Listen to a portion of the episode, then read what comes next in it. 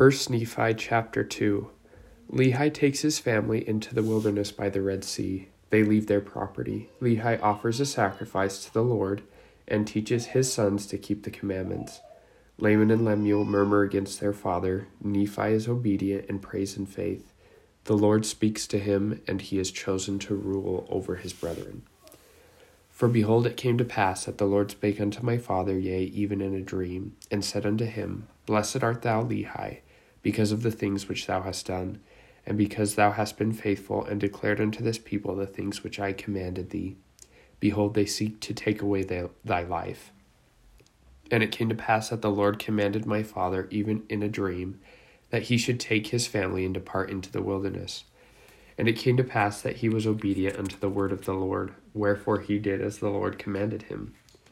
And it came to pass that he departed into the wilderness, and he left his house and the land of his inheritance, and his gold, and his silver, and his precious things, and took nothing with him, save it were his family and provisions and tents, and departed into the wilderness. And he came down by the borders near the shore of the Red Sea, and he traveled in the wilderness, in the borders which are near the Red Sea, and he did travel in the wilderness with his family, which consisted of my mother, Sariah, and my elder brothers, who were Laman, Lemuel, and Sam. And it came to pass that when he had traveled three days in the wilderness, he pitched his tent in a valley by the side of a river of water. And it came to pass that he built an altar of stones, and made an offering unto the Lord, and gave thanks unto the Lord our God. And it came to pass that he called the name of the river Laman, and it emptied into the Red Sea, and the valley was in the borders near the mouth thereof.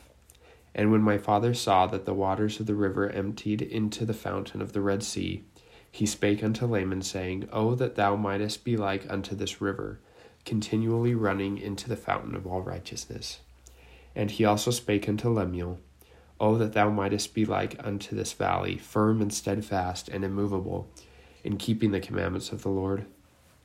Now this he spake because of the stiff neckedness of Laman and Lemuel, for behold, they did murmur in many things against their father, because he was a visionary man, and had led them out of the land of Jerusalem to leave the land of their inheritance, and their gold and their silver and their precious things, to perish in the wilderness. And this they said he had done because of the foolish imaginations of his heart. And thus Laman and Lemuel, being the eldest, did murmur against their father, and they did murmur because they knew not the dealings of that God who had created them. Neither did they believe that Jerusalem, that great city, could be destroyed according to the words of the prophets. And they were like unto the Jews who were at Jerusalem, who sought to take away the life of my father. And it came to pass that my father did speak unto them in the val- valley of Lemuel, with power being filled with the Spirit, until their frames did shake before him, and he did confound them, that they durst not utter against him. Wherefore they did as he commanded them. And my father dwelt in a tent. And it came to pass that I, Nephi, being exceedingly young, nevertheless being large in stature, and also having great desires to know of the mysteries of God, wherefore I did cry unto the Lord, and behold, he did visit me and did soften my heart, that I did believe all the words which had been spoken by my father. Wherefore I did not rebel against him like unto my brothers. And I spake unto Sam, making known unto him the things which the Lord had manifested unto me by his Holy Spirit. And it came to pass that he believed in my words. But behold, Laman and Lemuel would not hearken unto my words, and being grieved because of the hardness of their hearts, I cried unto the Lord for them. And it came to pass that the Lord spake unto me, saying, Blessed art thou, Nephi, because of thy faith, for thou hast sought me diligently with lowliness of heart.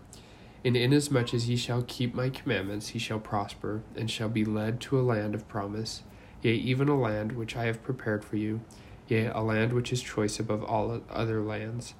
And inasmuch as thy brethren shall rebel against thee, they shall be cut off from the presence of the Lord. And inasmuch as thou shalt keep my commandments, thou shalt be made a ruler and a teacher over thy brethren. For behold, in that day that they shall rebel against me, I will curse them even with a sore curse. And they shall have no power over thy seed, except they shall rebel against me also. And if it so be that they rebel against me, they shall be a scourge unto thy seed, to stir them up in the ways of remembrance.